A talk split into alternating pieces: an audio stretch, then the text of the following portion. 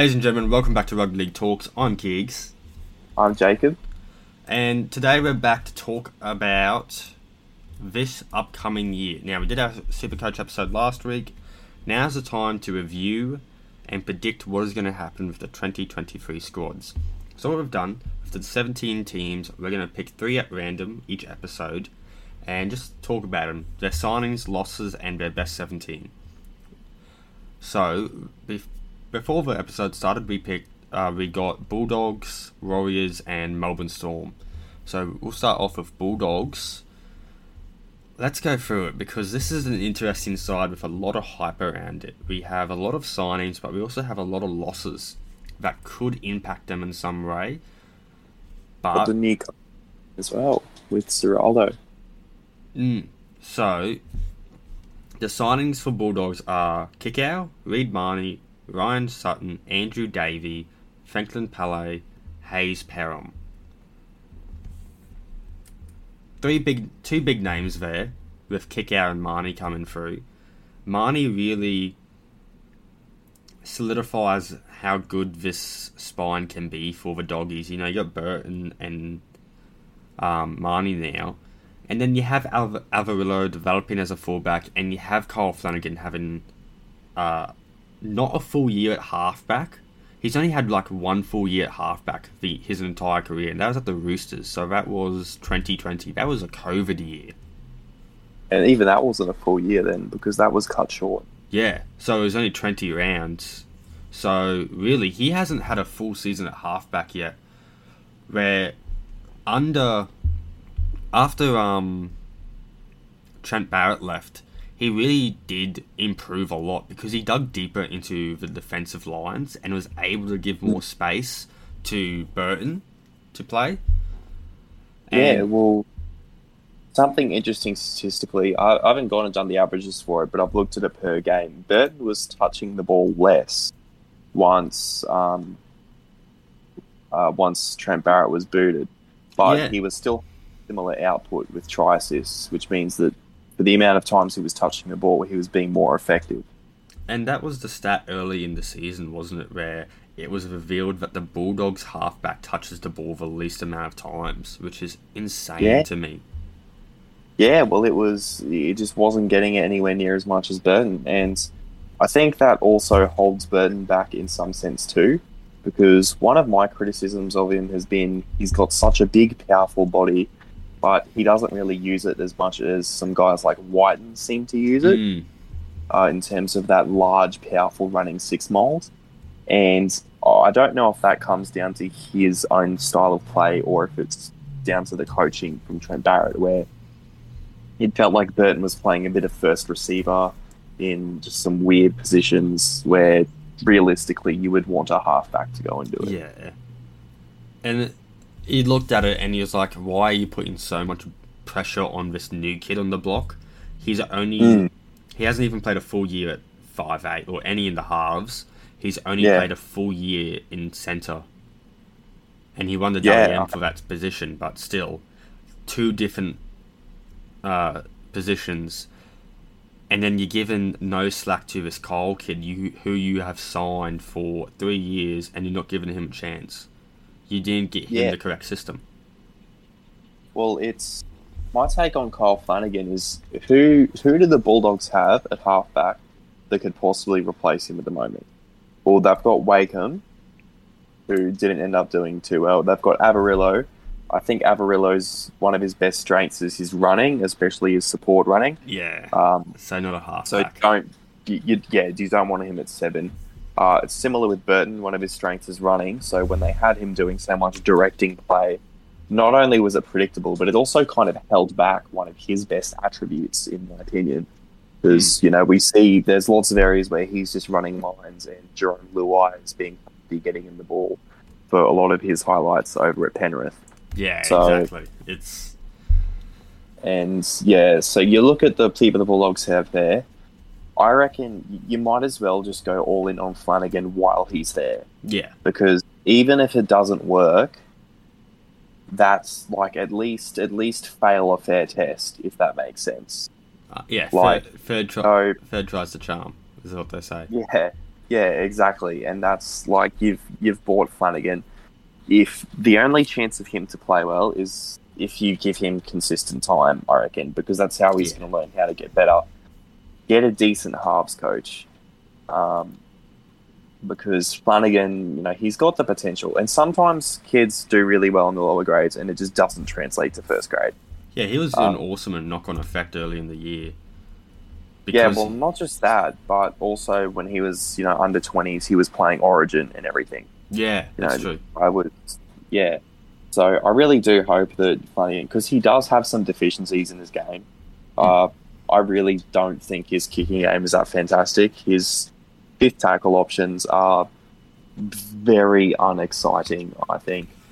That, um, that's but, something that he can one hundred percent improve on. And I thought, exactly. You get in with a coach, because we look at the, these are similar criticisms people had of, you know, Tom Dearden. Yeah. But you get him working with J T, you get him and say, all right, you've won the jersey, all yours, get better. Yeah. And it, it's definitely a possibility, and it's something he can work on. Because we've also seen some halves that used to have a little bit suspect fifth tackle options. Uh, I don't think Ben Hunt was really fantastic at that earlier in his career, at least compared to his counterparts, you know, looking at guys like D C E or even guys like um, Maloney at the time. Who else was around during Ben Hunt's peak? Even Milford on his own team, who's very yeah. crafty with the boot. So Maloney. If, if you go back to last year, he's you know he's obviously improved it a lot. He was yeah. one of the front runners for the Dalian medal, and he was you know he was a net positive with his boot. So although I don't think it was ever as dire as what Flanagan's is, it's definitely something that he can improve. And I hope that we do see some good halves coaching happening at the Bulldogs. That's why, that's know, why I don't understand why the Roosters let him go. Like, I watched him in that twenty twenty season, and he played all right. And he had Cooper Cronk under him. Yeah, well, not just oh, that. I... But, um, Cooper Cronk actually works with the Roosters as a halves coach at the moment. Yeah. He's, he's got an ambassador role over at the Storm, because he explained this on three sixty when he was arguing with Buzz. Oh, yeah, that was uh, fucking yeah. hilarious. Amazing video, but yeah. yeah, he's got that ambassador role over at the Storm, but he actually does a lot of the coaching at the Roosters. Hmm. But it's the Roosters; they're very, very, they're quick to move on their halves.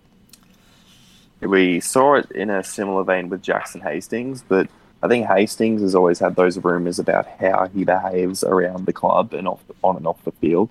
Yeah. Um, but then there's Flanagan, who. I guess in a similar vein, you know, Flanagan, he gets very, very lippy when he plays. He likes to get under people's skin.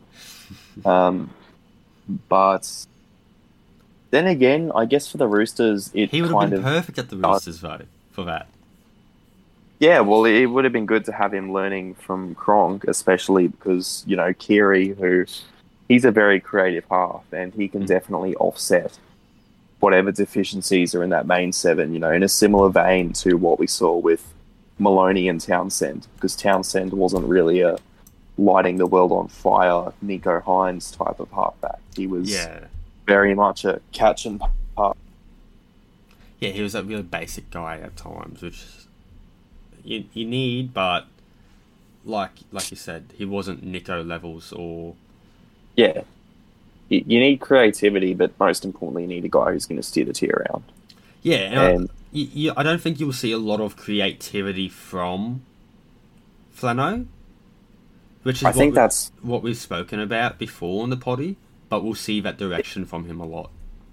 Yeah, well, Kyle Flanagan, I think, I think the best thing that it's said is that he makes his decision of what he's going to do before he catches the ball, but then he doesn't adjust.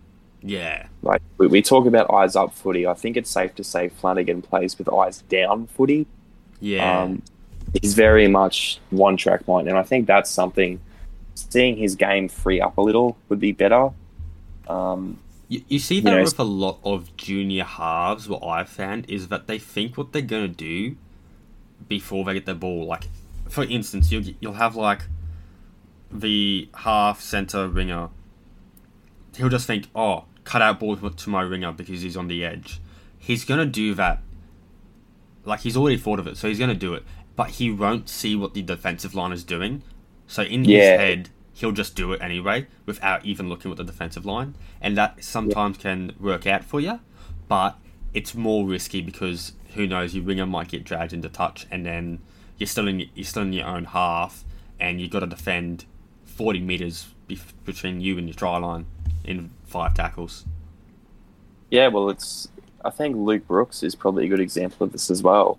Yeah. Um, you know, he's a guy that I actually think Luke Brooks does have all the intangibles. He's, you know, he likes to touch the ball a fair bit. He likes to steer the team around. You know, he seems like a pretty good kid by all accounts. You know, he's never really caused any issues. Yeah, that I've heard. But he has that issue where sometimes later in games he won't really go near the ball, um, but. Most importantly, there's times where there'll be an overlap because of a bad defensive read, and he just won't take it because he's already made up his mind of throwing an inside ball. And yeah, I think we've talked it, about this when... When it happens, I think, after the round, because I was livid. Yeah. I was like, this is horrendous. You were, um, you were, like, fucking angry at it. I remember that. I think I can't yeah, remember. I couldn't. Someone got sent off, and they...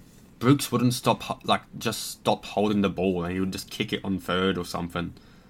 Yeah, yeah, he was he was a player down, and he kicks the ball on second at one point. Yeah, and, who was and, it? Which is, I have a feeling it's Manly.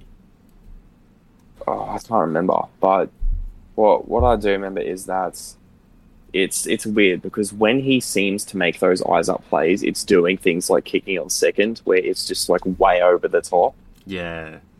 And way too risky, but then when he, when it is green light, he just doesn't take the opportunities.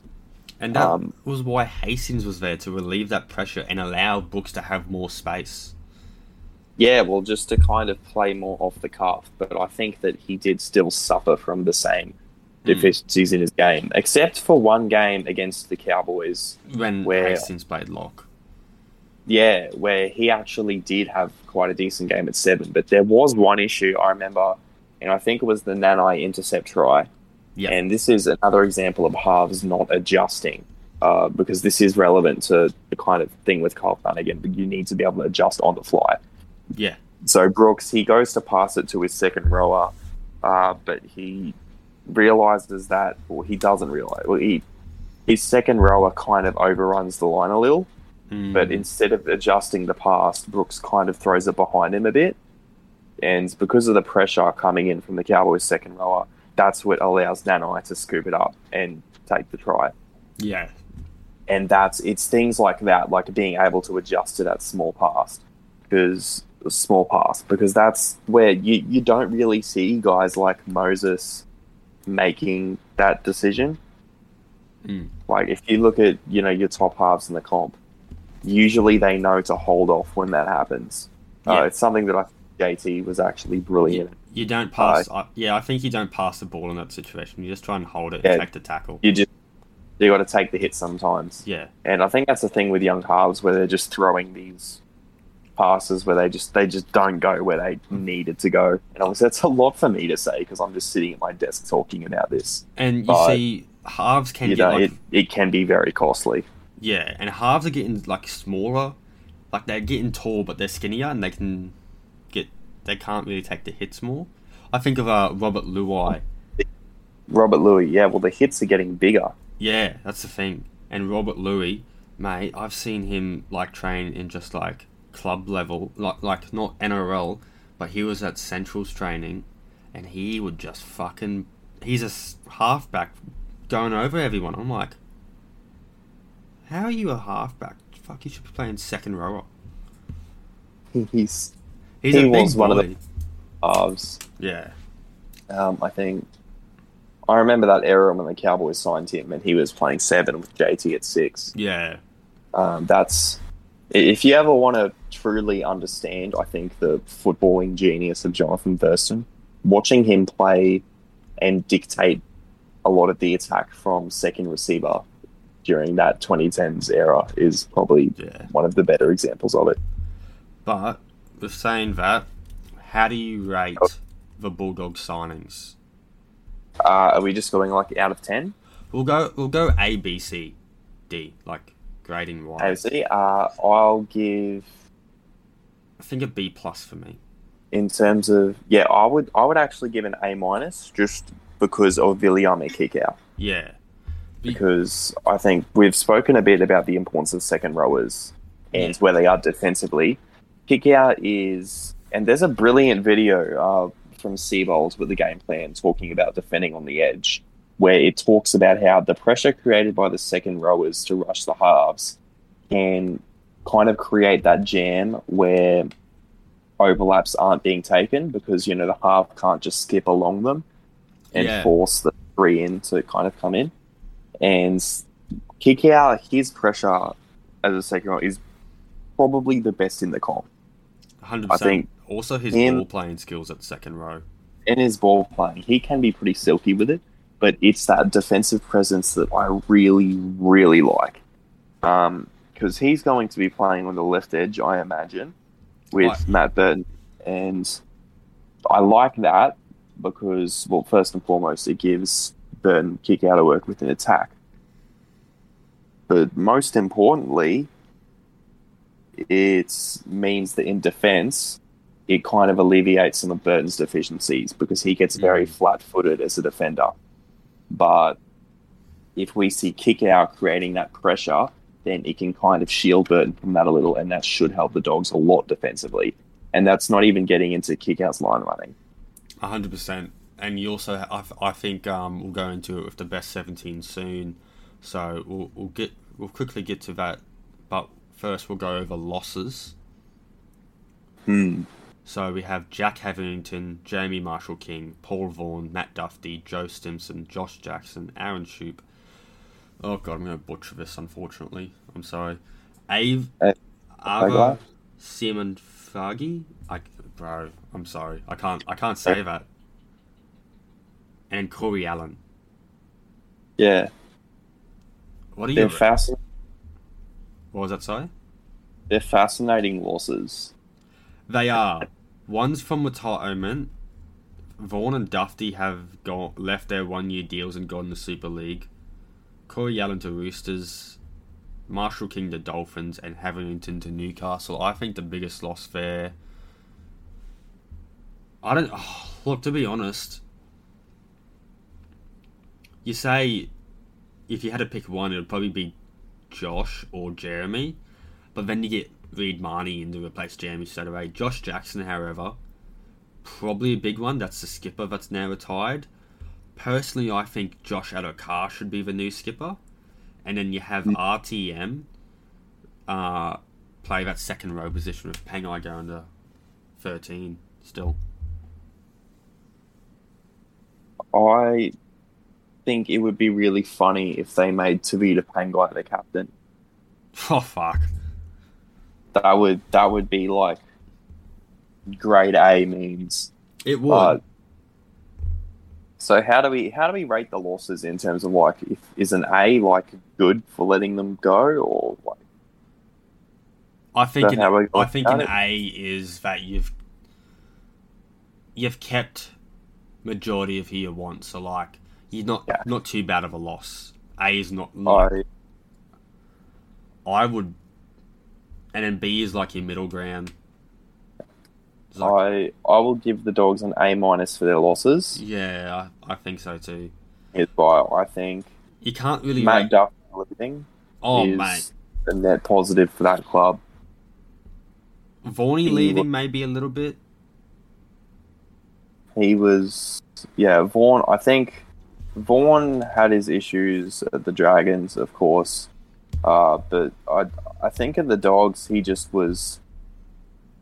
It, it was weird when he saw the players they recruited for this year because it was like they've brought in so many new players, some of them on one-year deals like Vaughan and Duffy, and culturally they weren't really going to be the guys you want to build a club around. So it was yeah. just like a weird little experiment from the Dogs.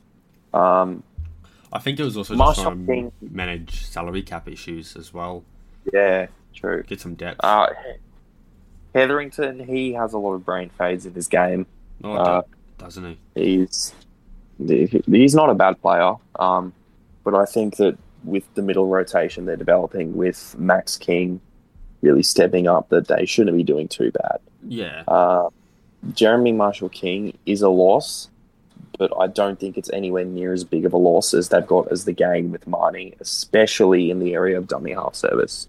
one hundred percent. Uh, J M K, he definitely improved a lot, but I don't think he's the guy that was going to unlock what the Bulldogs were trying to build. Yeah. Um, see, Vaughan and Duffy, probably overall good to have them gone. Uh, Joe Stimson doesn't really make a massive difference. Josh Jackson, that sucks. You yeah. really want that leadership. Uh, actually, I'm I'm going to bump it down to a B, actually, for the Dogs. Let's read through this again, because I've just realised they've lost Aaron Shoup. Um, yeah. The, the main criticism I've seen from Dogs fans is that he doesn't ask. That, like, that's not the only job of a centre. You have to take in mind that he was a decent runner of the ball. He made meters from the back, took his runs, mm. uh, but he was a, he was a good tackler, uh, and he was getting better. And so that's something that obviously he's going to be a great signing for the Titans, I think. But it could be negated by the fact they've got Gerald Skelton coming in. Uh, they've also got Alamotti, who might get first crack at that centre jumper. But yeah. I do think that their best centres pairing probably would be Shoup and either Alamotti or Skelton. I, I don't know if, you know, the current one with Burns is there, and that's no hate to Burns, because I reckon he's a he's a solid centre. But I also like I quite rate Aaron Shoup, obviously. Yeah. Uh, but yeah, honestly, uh, yeah, probably B plus I think is what I'd say. Yeah. Corey Allen, that's a weird one. It won't really affect them. He wasn't playing in the seventeen. They get salary cap relief from it. Uh, it was just such a weird thing having signed Corey Allen. He yeah. doesn't really need to be a great fullback, I don't think. Was um, that what they were trying to do, get him to play fullback? And then uh, I think it was because he played there at the Rabbits, but he also played there in Origin. And they, they might have thought they had one in him. But they also signed Dallin Watene-Zalesniak at the time, and they had him playing fullback. Yeah. That's... which, because, you know, he had that stint over at the Bulldogs. Oh, I don't know. Oh, they might have let him go for cap relief, but I, I quite rate D W Z. But they've also got Perez and Fox. Yeah. Well, let's go over to this best seventeen then. So, I built this. Jacob really didn't put input, but however, what we can do is change it. So, for the back five... the outside backs, I've got Jack Havington at fullback, Karaz and Adokar on rings, and then Burns and Skelton in the centres. We just spoke oh. about having Alamotti in there somewhere, so I think that one one of these spots could be up for grabs, or even both, because Aaron Shoup is left, as you said, so we could see an entirely new centre pairing. With two new centres. Yeah, well, we we don't know, and I think that's just something we're going to see in pre-season. I wouldn't be surprised if we see both Skelton and Alamotti getting games uh, before Serato decides what he's going to do. I saw those um, highlights that the Doggies fan page, the Bulldogs channel, put up of Alamotti, or might have even been Guru. And I'm like, this kid is steamrolling, like... Mm. everyone. I'm like, what the fuck? And and Skelton's been doing the same thing. Yeah. So they've got two very, very powerful ball runners that they have the options of kind of unleashing there. And so it'll be very, very fascinating. Josiah Papali'i in um, Howard Matthews, I think. He plays fullback and he's got a mean step on him. Yeah, no, it'll be... so it's going to be very fascinating, but... I will say that is a fair few grades below. It is, yeah, yeah. knock on. So hopefully, hopefully he does. Yeah, it's a fair few grades below even New South Wales Cup as it is. Yeah. But hopefully he does crack on. For our halves, we now we got Flano and Burton. We don't really need to talk. I think when we get to the forward pack, we'll speak about these guys, but they're self-explanatory. Um. You got we pretty Ray- much said it. Yeah, we said it earlier. You got Rake and Bear that could probably fit in if Flano gets injured or Flano has like a bad couple round first rounds. But fuck, you don't want to mess with that set. They've messed with that seven jersey so much over the past two years. Do you really want to fuck with it even more? Yeah, it's. I feel like it's just throwing the baby out with the bathwater at that point if they keep messing with the sevens pairing, because no matter, like, unless they think a seven's going to come in and drastically improve them, they might as well just focus on building the combos, especially yeah. because this is it's an important year. They they want to try get some finals experience into their team. New coach with uh, Serato, but you also got like a, nearly an entire new team. And with that, we'll go into the forward pack. We got King and Thompson, your front rows. Kikau, R F M, and Tavita Pangai as your second rows with uh, Tavita locking the scrum. And then you've got Reid Marnie at nine as your hooker. So with that, of course we'll have that. I, I think, like you said, Kikau will play on the left-hand side. It's where he played at Panthers. And, you know, Kikau and Burton have that chemistry together. We saw it in twenty twenty when uh, they were alongside each other on that edge. And they played really well together. Of course, you had Luaz at five eight, but what could you do with Burton running the ball more, feeding it on to Kikau, and Kikau having that silky hand pass to go to, like, Burns and or Adokar? Yeah, well, it'll be... It'll be good to see. I think that also Kikau should help Burton run the ball more in terms of defenses are going to be focusing more on that pass, so he'll be able to keep those defensive lines honest. Mm. Uh, we're just hoping that he does take advantage of that. I think Max King being promoted to starting in the prop position is going to be pretty good. It's always good to see Tavita Pangai play in the middle. You know, don't overcomplicate his job defensively. Just kind of put him in there and just let him run a mark because, you know, he's a powerful ball runner, very, very strong guy. Tackle bot. Uh, yeah, he, he, he can be a tackle bot. Uh, not on the level of, like, some other guys, though, like Murray or Cotter. Oh, yeah, I, I just I, mean, like, but, you're in the middle, he can be a tackle bot because oh, yeah. now it's simpler. You're not having to read what the half is doing. Yeah, yeah, that's true. I think that's going to be fantastic. You've also you've also got uh, R F M there as well. You know, he's just coming. Yeah, well, he could be really good, and he's he got some game time last year coming back from that foot injury, which is really good. Uh, what I will say, however, I've noticed I just kind of fucked up with the best sixteen. Oh, with sixteen, I put Joe Stimson, but he's left. um. So, with R F M there, he'll be filling Josh Jackson's spot. Uh, how do you reckon... So, obviously, Josh Jackson was a bigger bloke and could run harder, I would say, compared to R F M. Do you think R F M will have a faster play the ball, or...? Um, you'd hope he does. But he is, he's actually fairly tall. He's one hundred ninety centimetres. Um, he's, I've just got his page up at the moment. I think he might be. So far, he generally tends to be a decent line-running second rower. He averaged one hundred eight run metres. So he can... It'll be interesting to see how he does. I'll have to go through the Bulldogs' playable speeds of the games that he did play.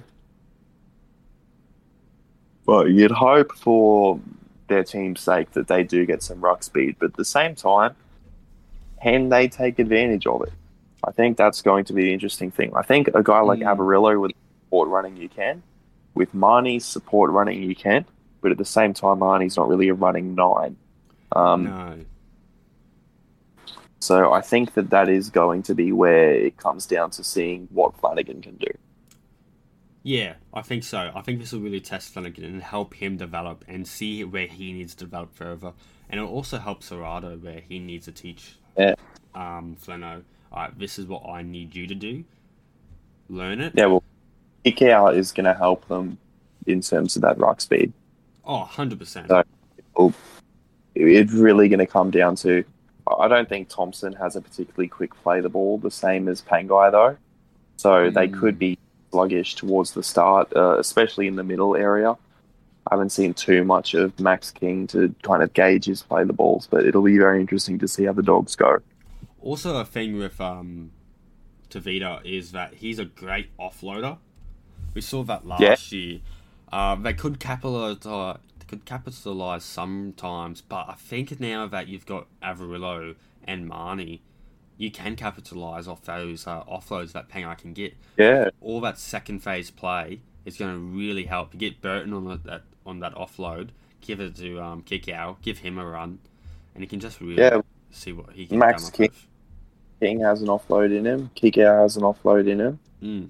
Uh, It's, I think, what it's, having Farmanu Brown coming off the bench is what I think is going to be really interesting. Yeah, uh, so they I haven't don't... officially announced that. However, Gus did say something about it. He's not on the um, Bulldogs page as of yet, I don't believe. It'll be interesting to see if they do get him, because he's a bloody good player. Yeah. Uh, well, he's, he's, he's decent. He, he's okay.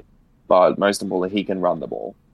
And that's I and, think that's what you can really do is if um, because Marnie can be an eighty-minute hooker. So do you put yeah. Brown on that lock when Pangai comes off, and you just you look for some quick flavour balls off some like like a kick out? It's an option, mm. but yeah, I wouldn't be surprised if he gives him a spell. But I also think another thing that'll add an interesting dimension to the Bulldogs is having both Burton and Marnie as kicking options. Mm. Uh, saw Burton kind of develop that eyes up play where he kind of just kicked the fox. Tips it over Adokar. Yeah, uh, it'll. I want to see if Marnie does a similar thing the... because he's a brilliant kicker. He's got a forty twenty in him. So does Burton. The issue I have with Marnie, though, is how he selects when to do that kicking. There was sometimes last year where he'll just throw in a kick randomly. I'm like, mate, you've got the pressure there. You don't need to build more. Just keep going, rolling on. Let Moses do the kicking there, because you can charge up one more, get another ten metres, and then do a box tick kick with Moses kicking. And a lot of people didn't like it, um, how he would kick on third. Like, and he, it wouldn't even get like near the twenty at all. So I think this season you're trying to see how he can develop and pick the, and you need to play eyes up is the fullback out of position. Right, that's when I kick and build the pressure, because if Flano's not there, that I can do it. Kind of like how Josh Hodgson did it back uh, between sixteen to twenty, the twenty sixteen mm. twenty twenty. Hodgson was great for it. It's what we call a jail kick. Jail kick is when you have a ten by ten meter square and you kick it down the field into the opponent's ten metre, and you don't let them, you, you just chase. You chase after that ball, and you do not let the opposition back three out of that jail kick. You do not let them out of that square. You let them out, that's a foul kick, because you, you have not achieved the purpose of that kick. Mm, I quite like that uh, from a strategic standpoint. I think that'll be something, it'll be fascinating to see how that adds a dimension to the Bulldogs. I think that those kind of kicks, I've seen Adam Reynolds attempt that a lot. Yeah. With his weighted kicks. Uh, and Marnie is a right is a right foot kicker. Mm. So it won't be kick out chasing those uh, kicks. It will be R F M. So yeah, it's up at- to Karaz and that and Flano and that side to chase hard as they can. I think Karaz and Flano have it in them. If you play Alamotti over Skelton, he could do it too. Yeah, well, it, it depends. Um, I haven't seen much of the kick chases offered by the Alamotti or Skelton. Fuck, he's fast. I would opinion. You reckon? Yeah. If, if he's pretty fast and he's got that one percenter in him, then that'll be fantastic. You, but yeah, very exciting. Oh yeah. Moving to the bench, however, so we've we've talked about Brown. I've got Jackson Topany and Ryan Sutton, and And I've got one more space. I don't know who to put there. And I think that's up for debate over this preseason. Probably, uh, probably Pele, to be honest. Yeah, you could. I could see Pele having a run. Pele or just any middle forward. Uh, you could throw in Davey, but you don't want to have two second rowers. Well, so so that's the thing. Davey, is he is he not coming from Manly? He was on the side from of Kieran Foran. So um, yeah, he was. He wasn't Manly. Yeah. My thought was that he actually signed with um, Eels at the near the middle of the season, but uh, that must have just been a rumour, and he signed with Doggies instead. Yeah, yeah, no, I, I remember that rumour. Uh, it was pretty fascinating to see it not eventuate, but it, it's been like that a few times with the Eels. Uh, so they were supposed to sign to Powell. Yeah, and it was the. There was a tweet saying Jermaine Azarko is heading down to the Eels, and then an hour later he was announced to sign with the Titans. That was hilarious, though. I'm like, what the hell? And you know what made it believable is that at that current time they had several outside backs hit, um, going through like injuries and had to get rehab. I think you had Russell break his ribs in the first round, and then you had Hayes Perham in the. Um, trials when he did all three ligaments in his knee. Right. So that's a that's a good thing to mention. Perham has been signed by Doggies, and he is coming off his M C L, P C L, and A C L reconstructions. So interesting. But moving on to players to watch for this season for the Doggies, I've got three. Burton, Alvarillo, and Marnie. What about you?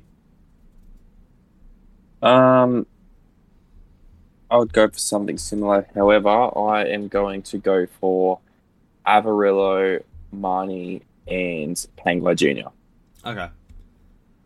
I I I, th- I like the Pangai a bit because he's mentioned this preseason. If I don't perform, sack me. So he's got a bit of ticker in him this preseason. Yeah, well, he, he said basically that he's been taking the piss his entire career and that he's going to try and get it back on the track. Uh, if he does, that is very scary yeah. for the rest of the because he absolutely has the diamonds in him.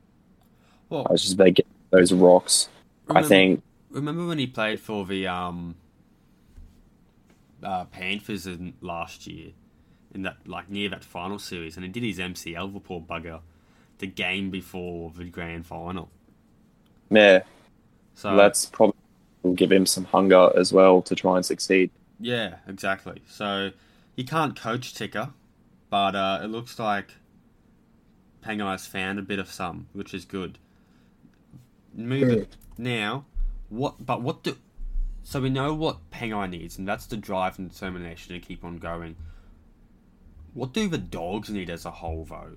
I've got the right mentality going in near this uh, season. I've, I've also got they need consistency through the middle of the season because I reckon there's going to be a couple Origin stars this season. Burton, Josh, maybe Pangai gets up gets a call. Marnie could get a call if um, they need backup, but you know Grant and Hunt probably have that not that nine and fourteen covered. Yeah, you'd hope so. Um, but what do you think? What do, what what does the Doggies need heading into the first round? Honestly, I think they need a plan. Uh, they need a plan, and they need to kind of develop their identity because, as fun as it is to watch Burton kicking it to Adokar, that's not that's not a guarantee. You have to be able to score in other ways. Um, I think obviously did at the end, the back end of the season with um, Mick Potter. They did, and that was something I was going to say because they did improve their attacking output quite a fair bit uh, statistically as well. Mm-hmm. And I think that's something we need to see. We because it can't just be the Burton and Adokar show. Yeah, we need to start seeing guys get involved, some plays starting off with Flanagan where you've got guys coming out the back because that's, you know, obviously we're not looking at the Bulldogs as like a one of the best teams in the N R L.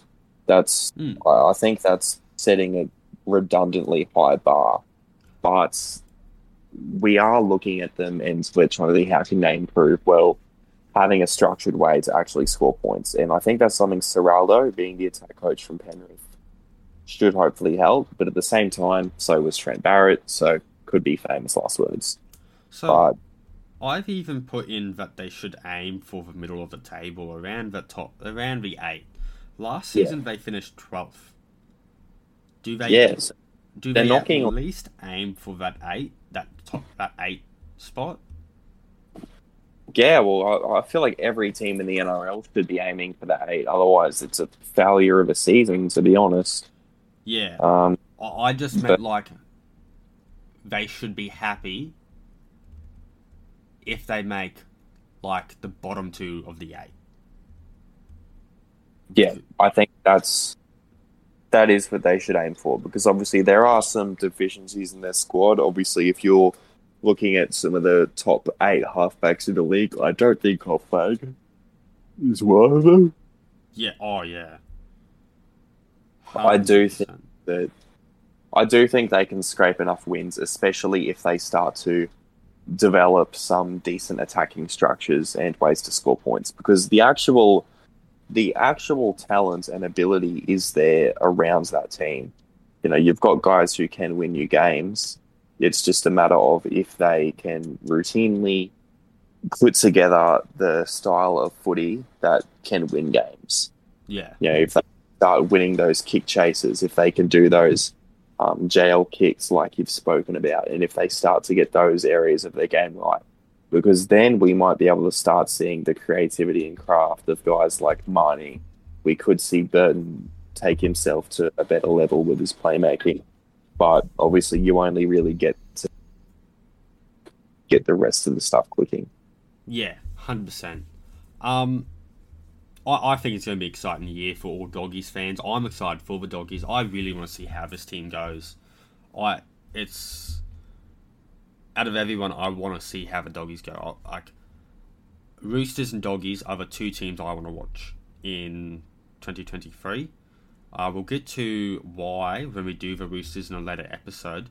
But for now, I want to let's move on to the Melbourne Storm. So we look at Melbourne, and the first thing we we all mention or is the number of losses that they all have in this forward pack. Let's go with losses first, because this is really, really important to, uh, for this side. Felice Kafusi, Brandon Smith, Jesse Bromwich, Kenny Bromwich, David Nofaluma, which is going back to Tigers off loan, and Cooper Johns. Mate, I give that mm. a straight up C. Maybe yeah. even a D, because you've lost four pivotal players in that forward pack. The Bromwich brothers, Kafusi, and Brandon Smith. You lose both your start and second rowers, your start and lock, and one of your and your captain. Yeah, well, it's like that's a lot. Oh, uh, I do think that the Storm have some decent middles to replace uh, Bromwich and the occasional role of Smith, yeah. but Kafusi, they've got Texans coming in. Yeah, so they've got... They've got Eliasa Katoa. That's going to be... I So, Katoa obviously didn't perform to what everyone would thought he would do in twenty twenty-two. I go back to when you have a look at twenty twenty Katoa. He was under Rodney. He was under um, him as a, at the Warriors. And he played some really good footy because Rodney was able to... show his strengths off with Katoa. Mm. Under Ball- Ballamy now, depending on, like, it doesn't matter what side Katoa will be on. I think he can start. I think he will start. The development is what we'll see throughout the preseason. Honestly, I could see him fitting in Rell on the left side, because you have him, he could he can kind of ball play, he can run a line. Um, what Jesse Bromwich, uh, not, what Kenny used to do. He was a big hitter, and he ran the lines perfectly. And he would sometimes like ball play at the back, or he would be he would be the lead for Munstock. Um, and then you have Hughes on the right hand side, who's who can put a second rower through a line. We've seen that with uh, Kafusi over the past two years. So I think Tariq Sims will fit in to the right hand side of the Storm. Mm. But you also have Joe Chan and Aaron Penne coming to Melbourne. Aaron Penne is a former Storm player. He went to Warriors for a year. Does he start and replace Jesse? I don't think so. I think he'll be a start, a, a bench forward. So, how would you... So you've rated the loss as, as a C or D, is that right? I'm going with a C. Yep. And what about the signings? I'm gonna go for a B. Yeah, I, signings. I think that I think that's fair. You have Tariq My Sims lead. on a one-year deal, and then you have a developmental kind of guy with Katoa. Yeah, well, Katoa's twenty-two, and he's got a few years of N R L under his belt, and hopefully they're going to be looking to get the best footy out of him. Yeah. Um, It'll be really interesting to see, I think, what happens with the developments of Jack Howard. That's true. Where he fits into the scheme of things.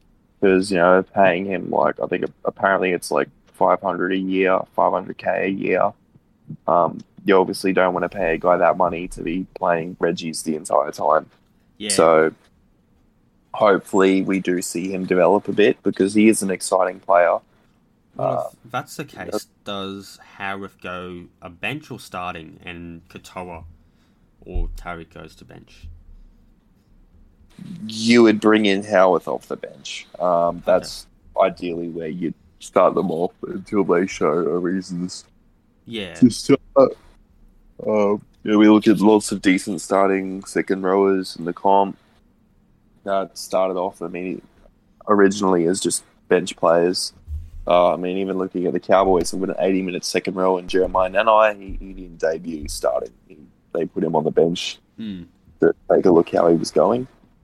But, yeah, it'll be very fascinating to see how this team does go. Because the thing is, despite those big losses that they've had with Brandon Smith uh, and... was Felice Cafusi, who I do rate quite a fair bit based on his performances in Origin and also how well he does things for his club. They also have some guys coming back who are going to be pretty good. Uh, obviously, they've got Nelson, who's going to be starting. Christian Welch is going to come back. That's fantastic. Josh King is solid. And it's just going to be about that second row pairing and how they can get that done. What, what, I think Bromit, somewhat replaceable. Yeah. Brucey, that's I think they can. I mean, the, both Bromwich brothers were kind of on the way out. They're getting to that older... Um, getting older now. Let's go into the best seventeen. Let's talk about that. So, back five, we have Pappenhausen, Nick Meaney, Justin Olam, Remus Smith, and Xavier Coates. Remus Smith is coming off a... I believe it's an A C L. You also have Robert Jennings somewhere... because he did his he did his A C L too, I believe. Mm. So, what do you reckon? Do, does that does that back five stick, or does someone move like Nick or Smith?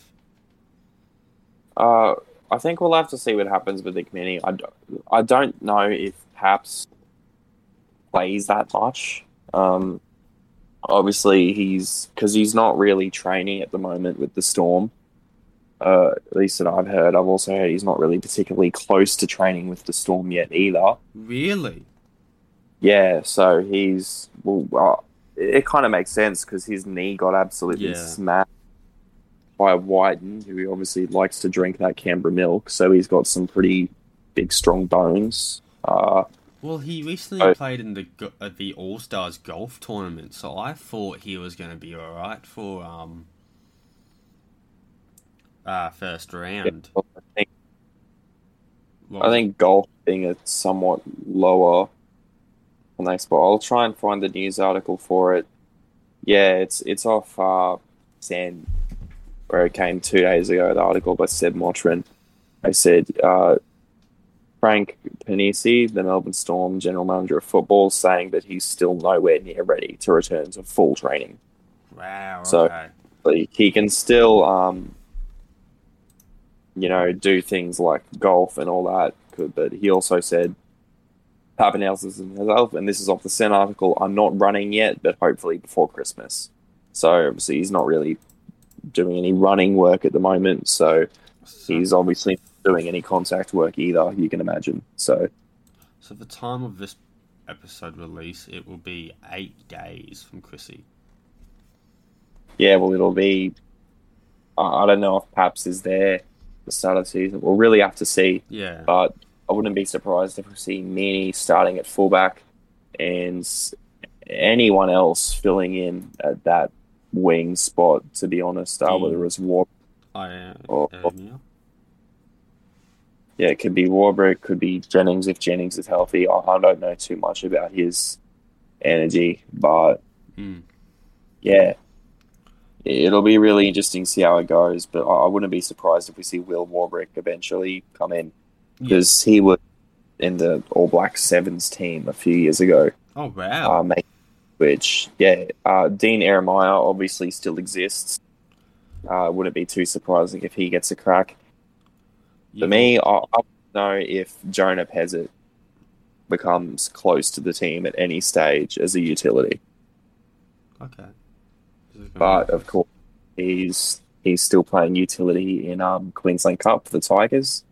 But a story about Pezzett, uh, when I went to see a Tigers game, it was late towards the game. It was pretty close between. Um, it was Tweedhead Seagulls and Brisbane Tigers. He's on the bench and he's yelling out that his team needs an attitude change. So for, for a fairly young player in a team of N R L previous N R L players like um, Jaden Nikarima, it's pretty impressive to see him yeah. yelling about, uh, talking about his team's attitude. Good on him. Yeah, good on him. And it's obviously, I think, you know, he played halfback for New South Wales in the under nineteens uh, over Tom Weaver. So obviously he's got a pretty bright future ahead of him. Yeah. So, wow. That's good. That's, that's great to hear with um, juniors. You know, he's got the right mindset for footy. Um, yeah, exactly. Usually it's what they don't have. Like you said, you can't tick, coach tick up. Yeah. It it has to come naturally, I say. Um, yeah. Speaking of halves, of course we'll have Hughes and Munster in the halves.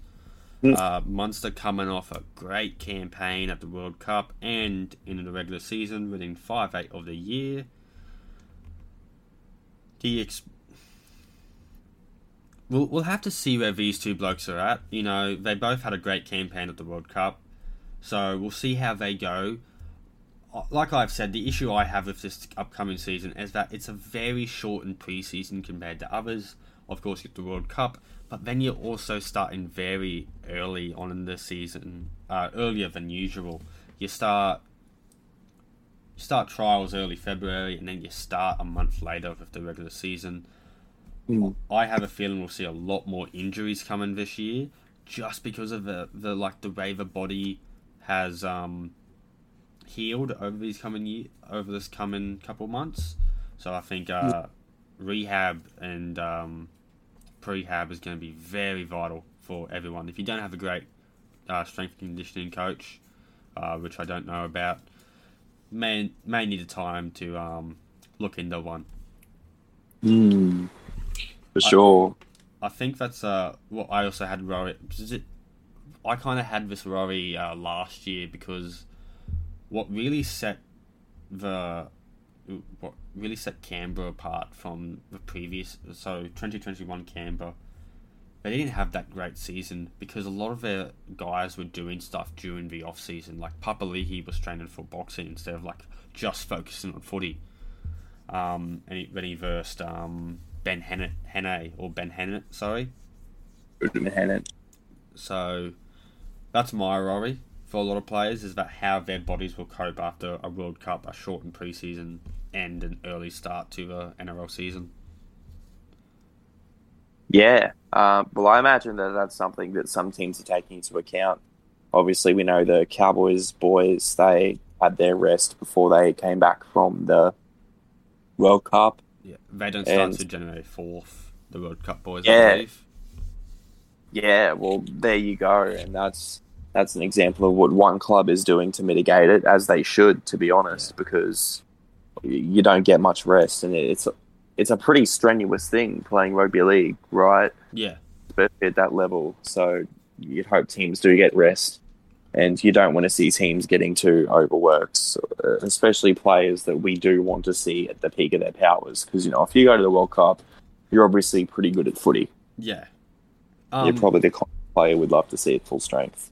And what the Storm really need to focus on this season, is my opinion, is getting a performing forward pack. It's kind of what yep. let them down some uh, sometimes last year. You know, they were tired, they were lazy, they were given... They were very unstorm-like. They were giving away penalties, doing errors. They were calling refs cheating bastards sometimes. So, what I have in the forward pack, this is my this is my best seventeen forward pack. Nelson, Harry Grant, Christian Walsh, Tariq, Elisa Katoa, Josh King. So that's my start in forward pack. Um, yeah. There was a good little insight in in the World Cup that maybe you move Nelson to a second row position because of how big of a body he is, and if you run him, and if you if he runs at a half, that half is getting flattened. Mm. Uh, the para para were really doing it sometimes in the grand final, where they would have Junior Barlow um, replace uh, the second rower in some plays because of how big of a boy he is. So he'll just run at Luai or um, Cleary, which is really interesting to see. And I think uh, if you have if you have him on the left hand side with Munster, I think they could do some real damage. Yeah, well, it'll be pretty fascinating to see. They did have him at the right side second row at one stage, I believe. Okay. Um, yep. I I don't think I'm an advocate of it. But at the same time, I looking at their second rower depth, it'll be interesting to see how they do manage it. Yeah. So it's it'll be a new look Storm. Uh, obviously, a lot of their veterans going out, and it'll be interesting to see what happens. I think we've learned the hard way to not bet on the Storm having a bad year. Yeah. Uh, it's been a few years where really they probably should have, but they've just proceeded to be successful anyways, or at least successful by their own standards. Would you uh, call... Actually, sorry to interrupt you. Would you call this year's Melbourne Storm campaign the worst they've had in five years or something like that? I, I probably would, and I was about to get to that. I was because I just said successful by their own standards, but that's not true at all because um, their own standards are not getting eliminated by the Raiders and missing the top four. Yeah. That's actually quite below their standards, you know, the more I think about it. So yeah, imagine losing to the Canberra Raiders, am I right? not a not a Cowboys problem, that's for sure. Oh, fuck off. Come round one, mate. You watch. Nah, gaming, I don't know. Watch another beautiful victory by the North Queensland Cowboys. Oh, look, I'll, I'll be wearing my Raiders jersey, but underneath... If the Raiders lose, I'll just take that off and be wearing my Cowboys jersey underneath it. Yeah, well, you, you don't need to worry too much. It'll be like poor old Rebs watching the Dolphins and the Cowboys. That's going to be fun. It'll be very fun. I think with Hammer and Gilbert, it might actually increase the scales. Oh, but, man. Yeah, the... Tunza and I Rebs put them in a boxing match. Winner I'll gets say, them I'll... back. I'll also say I won't be too surprised if we see Kami Kamika starting at thirteen a bit, but I do think that Josh King has played pretty well. Yeah, so um, he started really well last season, but then during the middle and the back end, he, he kind of fell off, I would say. He wasn't performing like he was in the early stages of the season. Hmm. I think there was a bit of that with some of the Storm players, yeah. to be honest. I think one of the things that kind of rejuvenated them a little was when Monster moved to the fullback position. But you also have to ask whether that's something that Storm are going to look at. Yeah. Because you've obviously got Pappenhouse in there, who is a, a long-term thing for them, because he's pretty young, and, you know, when he is on the field, he's one of the best in the comp. Yeah. But he's just really on the field. You know, it's a similar thing like what we you posted on the page about uh, Turbo and Garrick, where they're you, you're thinking about their roles just because of the role injury plays in them. Yeah, one hundred percent. Um, which I've kind of fixed up now. Then we'll get to the Manly episode. But when you, when you look at this forward pack, you, you, you need to see how can you replicate the success of the starting one with the bench forwards. So on my bench, I've put Tyrone Richard, Aaron Panay, Tom Eisenhuth, and uh, Kamakamika. Yeah. You could put Trent Liero there maybe, if you want to, instead of Tom Eisenhuth or Aaron Panay. I just think, you know, they're all, th- so to fifteen to seventeen, they're pretty big dudes, and they can run the ball. I don't know about Panay with how fast he can play the ball, but I know Kamakamika can get a fast, fast play the ball if he wanted to. Yeah, well, he's going to be great off the bench if they do decide to go that method. Yeah. You could, uh, I don't know about his line running, because the majority plays in the um, starting row, starting front yeah. row. He's a middle forward. Yeah. Um, out and out. I think if we're looking at bench second rowers, I think we're. I personally think Katoa. Oh, I don't know. Katoa might start. I don't know if Sims is there or if he's fighting for a spot. The the forward rotation, specifically the edge forwards for Melbourne, is going to be a massive point of interest for me, because really it could go anywhere. We could see Howarth doing a Nanai and kind of improving his role heaps. We yeah. could see we, we could see lots of things, really. It depends on how Katoa impresses, on how Sims impresses. So obviously Sims, he at his best is an absolutely mm-hmm. fantastic player. Uh, is he going to be that fantastic player for the Storm? Only time will tell. And that's when we regurgitate that um, this is why the preseason trials are very important for all teams. Yeah, it, it's why I love preseason trials.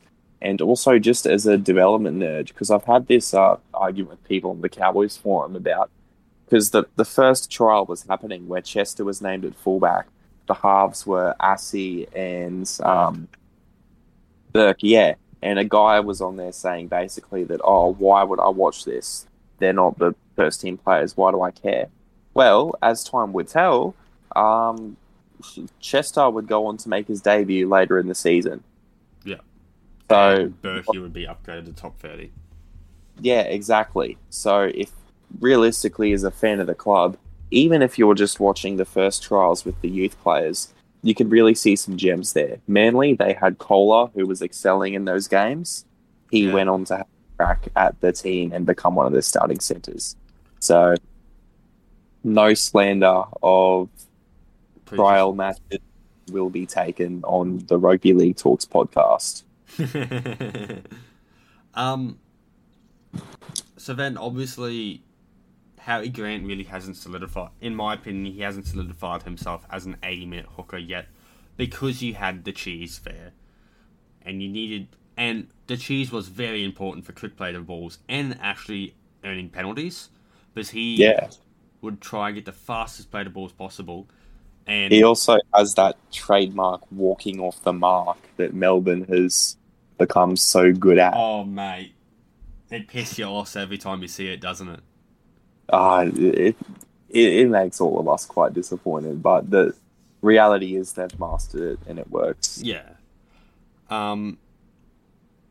So I've got Tyrone, I've got Richard there, just just in case. You know, he can play in the outside backs if he needed to. He can play hooker. I don't know about the halves, which you don't you don't really need to worry about that. In, I don't think, because it's not a necessary that. As long as you got, like... Harry Grant can play in the halves, but whether you want him to is another story.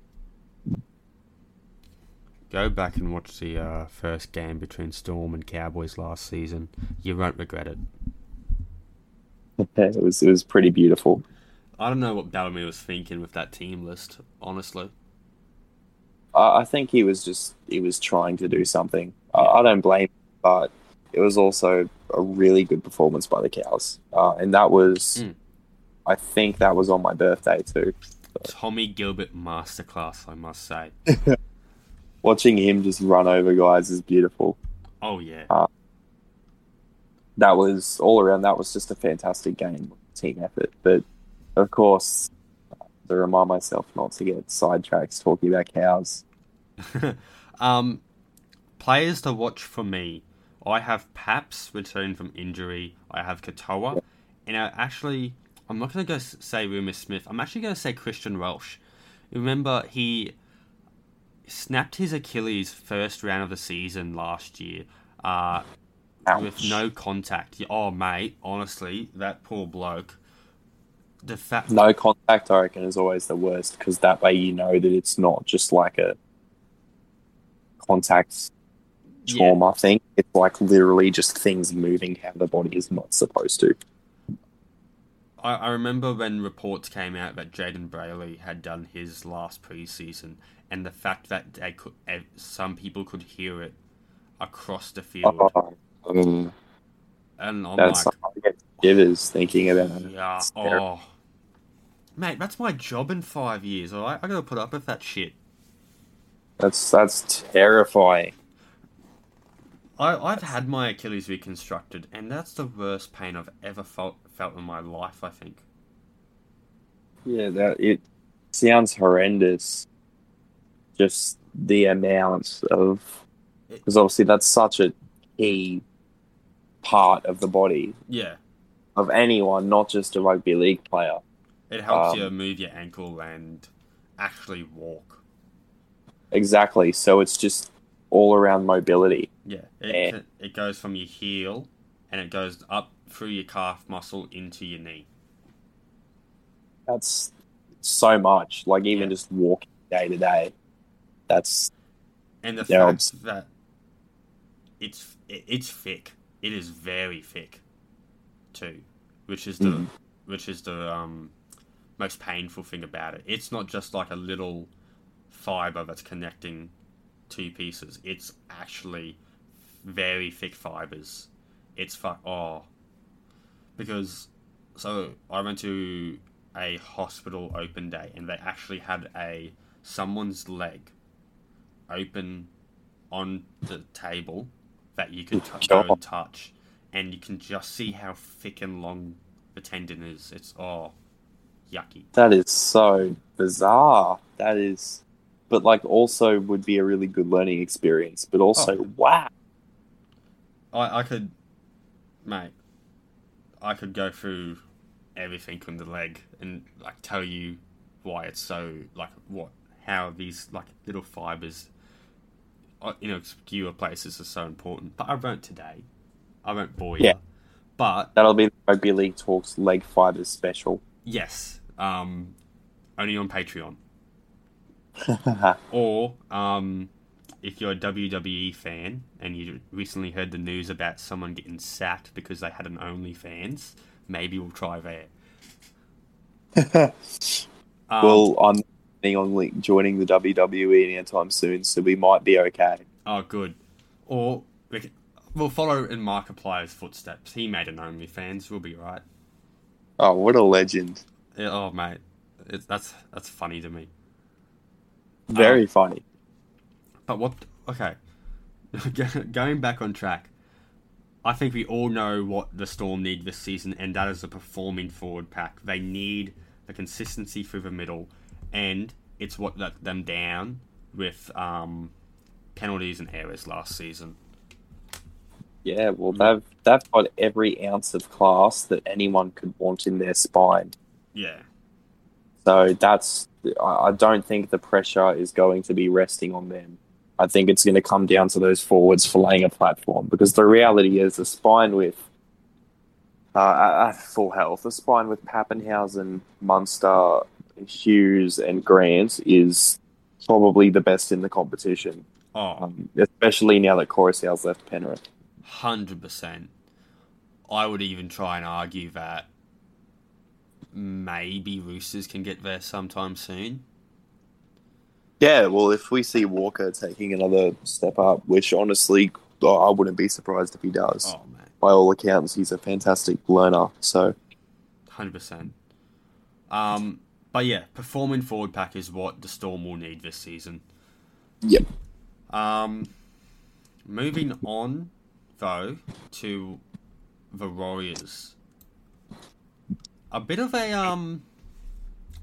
A new side, I would say, in some areas, because the signings are Nicore, Luke Metcalf, Dylan Walker, Mitchell Barnett, Chinese Nickel Crosted, Thierry Martin, Jackson Ford, Braden William. I look at that, I go maybe a B plus, solely because of C N K, Dylan Walker, and Thierry Martin. I I'm a big fan of um. Walker, in like I know he hasn't been the best off field. However, he's been really he's been really great for Manly coming off the bench as that fourteen utility, great ball player, really fast through the middle. Uh, the opposite of what Jack Trbojevic is, and it's kind of what they needed at times this season. But you've also got a C N K who is back home in New Zealand and who wants to perform to the level of footy he was about two three years ago. Um, I think the only way he can do that, though, is uh, out, grow out his hair again. Yeah, you might have a point with that one. It, it's like I've, I've um, the Guffo. Gutherson. Yep. When he had the waves, that's when he was playing Origin. Yeah. That's what players need to learn anything this year. It needs to be that they should grow out their hair. one hundred percent. Chad Townsend, he grew out his hair a bit more. He won a premiership. Ignore the fact that he's just had a career-best season. But when he had the pompadour, the James Dean hair, that's when he was winning his premierships. Oh, I love that. Um, but no, how, how, do you, how would you rate the signings of the Warriors? B plus, very nifty. I actually think Tamari Martin is an absolutely brilliant signing. Uh, basically, the way it looks at the moment is that Webstar, their coach for the next season, wants to play C N K at fullback and yeah. Tamari Martin at six. Uh, I, I think it's all right. Uh, it's going to be a mystery to see how the Warriors' spine goes, especially because they've got Metcalf being thrown into the mix. That's not even getting into the facts they've got Ronald Volkman, who yeah. is a very talented young player. Uh, so it's going to be fascinating to see. They have a lot ha- of halves depth, I will say. They do have a lot of halves depth. It's similar and... to the Titans, which I was looking at prior to the show. Holy yeah. fuck, they, those guys have got like four, five, eights. Yeah, but I think the difference is that they can play in different positions. Yeah. Uh, Metcalf could possibly be a utility, but we could also see, obviously, Tamari Martin playing in the halves like he did at the Cowboys. Yeah. Uh, when they made that grand final run, he was a great foil for Michael Morgan. Hopefully, he returns to that similar form. I don't think he's got the same elusiveness when he runs. Uh, mm. at what we saw at the Broncos, he wasn't a great kick returner compared to some other players. However, is yeah, well, it, not just that, but Tamari Martin has a good footy brain. Uh, yeah. He's also very grateful seeming to get back, and you don't do that by luck either. To come back from the injury he did, yeah, uh, obviously that requires a lot of strength mentally, a lot of preparation. I think having that experience is going to be something fantastic for the younger guys at the Warriors, and for and, like. Martin to play a full season, which was great, but then yeah, for him is, to I, now be a five eight again possibly is even greater. Yeah, well, I will. I was incredibly wrong. I thought that Tamari Martin coming back for the Broncos was a terrible idea. I thought it was rushed. He was playing five eight in Queensland Cup, and he wasn't lighting it up. And I was saying, look, this is this is ridiculous. This guy is just coming back from that and he's being thrown into the most important position on the field. He hasn't developed fullback fitness. Yeah. He didn't play in the trials. Why? but, you know, obviously he went out and he proved everyone wrong. Yeah, um, which is good to see. And, yeah, it's it's fantastic. And hopefully he continues to do the same. We'll be able to see some of his craftiness, playmaking, and kicking at the sixth position. I think C N K is going to be a very big, a very big gamble for the Warriors because he he's still a fan- lately. Yeah, well, it's not just his injury toll, but I still think he's a fantastic athlete.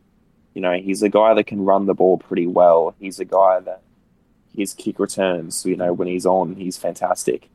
However, it comes with the issue that he is a guy that he's not a fantastic playmaker in terms of his passing vision. Yeah, I don't think I would, there's a lot I of t- agree. There's a lot of times where he passes up an overlap, or where he just seemingly makes the wrong decision. Um, but if we do see him get to his best, and if he's a bit more confident, hopefully that can work out. I think Tamayo Martin takes on a lot of the second receiver plays as well.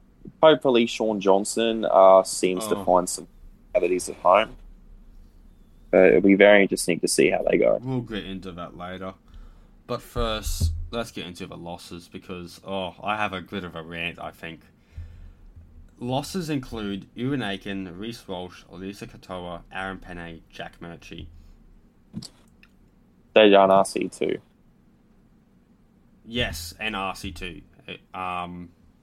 I think that one makes a bit more sense because apparently his attitude hasn't been that great at Warriors either. So, yeah, right. I thought he was improving from what uh, Rodney said. Yeah, well, through what Todd Payton said, you would you would make that connection, but I guess that um, yeah, I don't know. It is what it is. It's a bit sad, I guess. But hopefully, he goes all right at Para. Oh, mate, it's Para we're talking about. They still think their premiership window's open. Well, they, they do tend to whoop their signings into shape. Uh, you know, obviously they've got that history of turning Warriors players into world beaters with Isaiah Papali'i. So that's true, yeah. And he signs for the wooden spoon, isn't it? Regrets it immediately afterwards. Yeah, I, I hope that he gives it a cold hard crack at the I Tigers. Do. I do too. Um. Okay. How would you grade the losses? I think we're looking to stand out there as Rolshi. I, yeah. I I think maybe a B. I yeah. would say a B. I think I think I'll agree. Uh, obviously, lots of people are going to point towards Reece Walsh, but I don't really blame the Warriors for that. I think that was something that was inevitably going to happen with him moving back to Queensland. Yeah. Uh, Also, given given the culture of the Warriors and what they're trying to build, uh, bringing in C N K, a homegrown player, probably mightn't be the worst idea. Yeah, um, I agree. I also think that he offers he doesn't offer anywhere near the playmaking that Walsh does, but in terms of kick returns, he brings a similar thing there. Bring in Tamayo Martin does bring in some ball playing, so. Have obviously got a new look spine. It'll be interesting to see how that goes. Yeah. Um, but I also don't think that it's all doom and gloom for the Warriors. Bringing in Barnett is going to be pretty decent. Um, as a player, at least, obviously he's got the occasional brain fade in him, but yeah. he can do a job. Um, well, with that, let's go into the best seventeen. Uh, again, back five, C N K. This is where it gets a bit shaky immediately afterwards. D W Z, I rate D W Z. I think he's an amazing kick return person. Back yeah, play he, with that. I love that we're seeing more Dallin Watene-Zalesniak love over the past year yeah. because, truthfully, he... In particular, I just love his hit-ups and meters out of his own backhand because that's yeah. something that you really, really want from your wingers. Yeah. one hundred percent. And he's a great aerialist. And an yeah, he all is. He can, he can finish really well. And aside from the occasional winger jam, but even then, I think that's something where it, a lot of it does have to do with his inside man, uh, especially I, the Warriors. I agree. I think their centres is what's going to be lacking again this year. Um, yeah. I, I've got Montoya and Valia at yeah. the centres, and then I got Kosi on the on the uh, remaining wing spot. Could yeah. they develop their outside backs a little bit more? I think so, definitely. Yeah, well, I think that um, Valia, he, he's got the work rate, uh, I think. I reckon that's a guy that can, you know, he likes to run the ball. He's bloody quick. Uh, Kursi getting more time, I think, is going to be pretty good as well, because we started to see him kind of develop that try-scoring form towards the end of the year. Mm. Him and what? Um, I think the weak spot is going to be Montoya in centres and seeing how he holds up there defensively, to be honest. Um, that that might be an issue for the Warriors. It might not be. I could be completely wrong. Webster could have a masterstroke pulled off here. But I do think that's going to be a bit of an issue for them. Uh, I, I I won't be entirely surprised if we actually see Dylan Walker playing at the centres at some point. That's true, yeah. Uh, that is that was his main position coming into first grade uh, when he was at the Rabbitohs. I believe he was playing centre in their grand final win in twenty fourteen. I could be wrong, but that is at least what my memory is telling me. Um, but yeah, it'll... Yeah, I think the, he the played Warriors... centre for Souths. Yep. Yeah. Yeah, he was playing it for the, Ra- the um, Rabbitohs in their twenty fourteen grand final win. That's all right. So that's, that's right. Obviously, you know, being a premiership winning centre is not the worst thing to have on your resume. No, um, not at all. So I, I won't be terribly surprised if I do see that happening. Yeah, and you've also got Aaron, Aaron Pompey there too. Pompey? Pompey? Yeah, Pompey. I, I think Pompey gets in over Montoya at centres, but I do okay. think that is something that people have debated a fair bit. So, yeah, it's uh, again, trials is going to be interesting. See how the centres go. Um, and then again, we have six and seven, Martin and Johnson. This is where the rant begins. Johnson was signed as the player who was going to reignite the Warriors and hopefully reignite their top eight dreams. That immediately went downhill, as in like the second or third game in. I think it was the f- second game in. He tore his pec. Yeah. And he was out for four weeks. He comes back. He wins Golden Point against the Warriors, against the Cowboys, sorry. But then, after that, he kind of falls downhill. He doesn't do great ball playing. His kicking game is atrocious at best. And it's not what the um, Johnson was known for. Like, he was known as that... He could get a kick in, but he was also that flashy player. And I think that's where what happened after he left the Warriors originally... He no longer became that flashy player. He had to rechange his game and be that direct player where he had to organise the like the team around. He didn't have that other person mm. to do it. Now, he's fallen back into that trap of, I'm no longer the flashy five eight, I'm the centred seven, which isn't Jono's game in my Johnson's game. Yeah, well, I think... Also, his actual direction of the team at times was lacking at points. Um, yeah. But I do think his form improved, at least some of his in-game play. His kicking improved, just his general mentality towards it once he got back to New Zealand. Uh, so I'm hoping that the Warriors being back next year, having that full season where they're able to play home games, is something that we see him play well at. Because obviously, Sean Johnson, you know, you, you grow up, you're kicking the footy in the backyard. You wanted to be him. Yeah, yeah. Um, it's very much our generation's Benji. Um, Every time so, he like popped up, or like he said, "Oh, how how excited are you for Johnson to return to the Warriors?" I said, "I just want to see Johnson rip and tear." I said that on like nearly every post. Yeah, well, it's you know, obviously, lots of people, you know, they grew up watching Johnson. Mm. He was. He was that guy. So it'll be uh, he's someone you just want to see play good footy because he's the guy that you you are watching. You know, it's the same way that I feel about Anthony Milford, who I'm talking about every episode. So yeah, um, it'll be pretty fascinating to see. Oh yeah. Um, I, I actually I remember there was a Warriors game. I, I can't remember who it was against, but Fla- Shane Flanagan goes, oh, he kicked it down here. I think that's a great kick option by Johnson because it, it does this, this, and this. But then Corey Parker comes in and says, yeah, that's right, Jono, but he, they're behind on points, so wouldn't you want to go for a safer kick option and try and get downfield and build that pressure? And Flanagan just replies with, I was trying to make light of the situation, Corey. I'm... So you could see that Flanagan was trying to... Oh, that's so funny, especially because Corey Parker always does this to Sean Johnson too. Oh, it, it's like, Flano, it, do they hate each other or something? Do they have bad history, Flano and uh, Parker? And I, I don't know about Flano, but I do know about um. It's a bit of a meme amongst Warriors fans, N R L fans in general, that um, Corey Parker always tends to talk down on Sean Johnson's performances in commentary.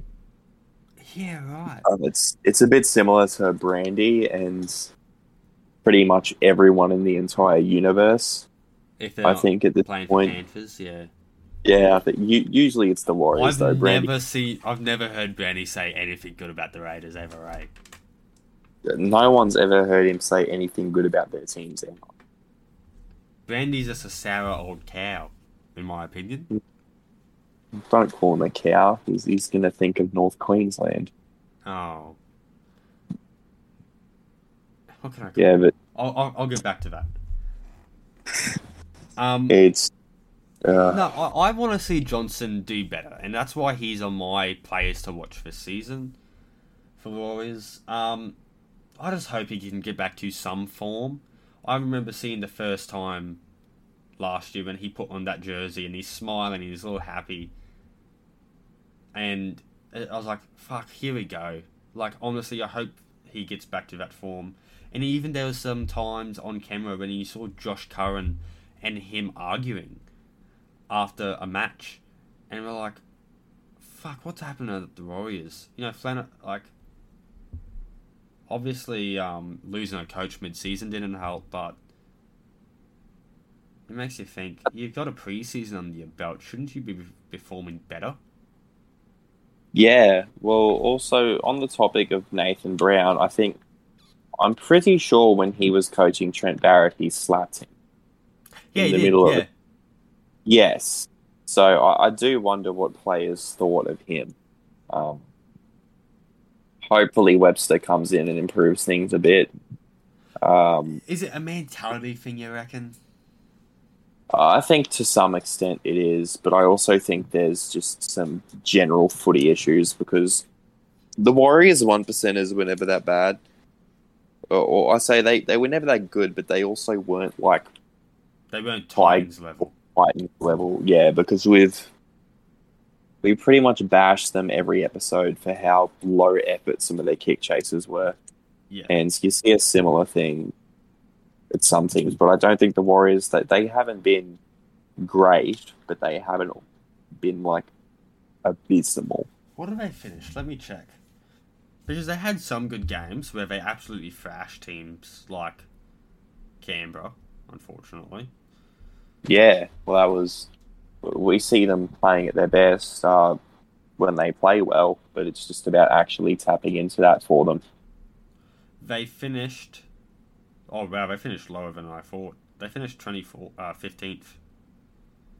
Yeah, it was a... It wasn't a great season for them. No, they only won six games. Yeah. Well, even then, obviously, you see the Spooners. But, oh, didn't Titans finish fifteenth? Titans finished thirteenth. So, bottom four were Titans thirteenth, Knights fourteenth, Warriors fifteenth, Tigers sixteenth. Jeez, I, I obviously missed something there towards the end of the season. Wow. But, yeah, that's obviously... worrying signs for the Warriors, but they've changed so much this year, and I think it's just going to be about testing that. Yeah. It's going to be very tempting thinking about all the Spoon predictions. But I, I don't, I don't know who to put for the Spoon, honestly. You know, Knights are the easy I, option, but then you've got like Manly, who you don't know how they'll perform. I feel bad predicting teams for the spoon so, because I remember how sad I was when people said Cowboys spoon. Yeah. It's like such a silly thing to say, but it's true. Because, like, I don't know, what if the teams, like, really believe in themselves and they have a good year? Yeah. Well. But also, it's going to be Manly, by the way. Tommy Turbo's done his um, hamstring for, like, the sixtieth time. Honestly, yeah. like, the, when we get to the Manly episode, we'll, we'll mention what we think, of, what I think of what Tommy I'll probably be more optimistic when by the time comes. Yeah. But you're glowingly optimistic. I am. Which is good. I, but, oh, I don't know. But it doesn't help me make accurate wooden spoon predictions. um, do you have anything else to add? The Warriors? Uh, seeing how their forward pack goes is going to be pretty interesting too. Obviously, losing Katoa, but yeah. seeing how Barnett goes is going to be pretty interesting. Uh, is Will Curran be playing? You don't really know, because obviously he had that off-field incident. But if oh, he does, yeah. play, that is, if he does play, that is a net positive for that team, because having Curran there with Barnett, obviously they got Tohu Harris as well. Webster seems to favour Tohu Harris as the lock, which I really like if we can see him mm. ball play more often. Well, I rate Tohu Harris so much. Um, he was he was running double jockey lines, uh, running L J plays when he was the prop. Yeah. Which is like, it is ridiculous. That's the issue He's I had. At- I didn't know where to put him. I, I put him at prop, but then I thought Josh Curran, and I'm like... No, he's... They, they want him at lock. Yeah, right. Uh, that's what the coach has spoken about at the very least. So it'll be very fascinating to see how he changes their attack. I think he can help them a lot if he's a little... Yeah. And that you don't have Rolshy there anymore to like move the ball around. He did that very minimal, but like when he did it, it helped a lot. Yeah, well, I think what we'll see is they they can kind of shift it forward though, because if they start yeah. off by having Harris at first receiver, that also means it creates space for Johnston to play out the back. Yeah, uh, Johnston play out the back. Johnson plays out the back, and you've got Tamayo Martin coming out the back from there, so he can kind of play that third receiver role similar to fullback. You know, where he was at the Broncos. And maybe C N K's ball playing isn't as big of an issue as it yeah. initially was. Maybe. But then, like, if you do that, you can immediately do a shift from one side to the field to the other. From one tram line to another, which is good. It keeps the yeah. defensive line on their toes. Yeah, so there's definitely a lot that's very fascinating that we can see that could possibly happen. And I'm going to absolutely love it. I think that, generally speaking, the Warriors, they're a team that doesn't get as much media attention as others, specifically mm. in Australia. However, I think they're going to be one of the most fascinating teams in the N R L this year, because of having the new coach, in a similar vein to the Bulldogs. They don't have the big name signings, but they have the kind of signings that will change how they play football a lot. Yeah. Well, with that, I asked you a question. Out of the three teams we've spoken about today, who are you most excited to watch in twenty twenty-three? God, they're all so exciting. I, I love my footy too much that I all of them are like incredibly exciting to me. However, I truthfully... am going to say Warriors. I'm, I don't yeah, think okay. I don't think they're going to play better footy than the Bulldogs. I don't. But I think it's going to be something that I get to watch and rewatch and just be interested in. Yeah. Especially, especially if we see Tohu playing well. Because I've spoken about see how much I love Tohu. One of my favourite players to watch in the N R L. Oh, I'm... You know, Yeah, he's been good. Like, when he returned from uh, that A C L, he did wonders for that team at times. Yeah, and it'll be very fascinating to see how the team goes with him there. Yeah. And truthfully, I think I also just really want to see the Warriors play well. Yeah, I want to see Johnson play well, but I, I think for my team to watch out of the three, I think I'm going to go for Doggies. They have so yeah. much potential, and they can. I think they're going to play some exciting football. They're going to play some eyes-up yeah. football, I, I hope. Yeah, well, that that's kind of what their whole thing was with Ben and Adokar. So. Yeah. And we both know that I love my eyes-up footy. You do, and oh, we both do. So we've spoken about Matt Moylan and Nico Hines on here a fair bit. Yep. And, and then we get to Cronulla. We'll talk about the underappreciated people that are in that side. Um, But yeah, I think... Do you have anything more to add, or is that it? No, I don't think I do. I think I'm pretty happy. Well, we'll be back next week. Uh, we'll do some random. We'll, we'll randomise it again before the show. See what other three teams we could, we'll talk about. But until then, Jacob, what do we love? We love our footy. We love our footy. Thanks, everyone.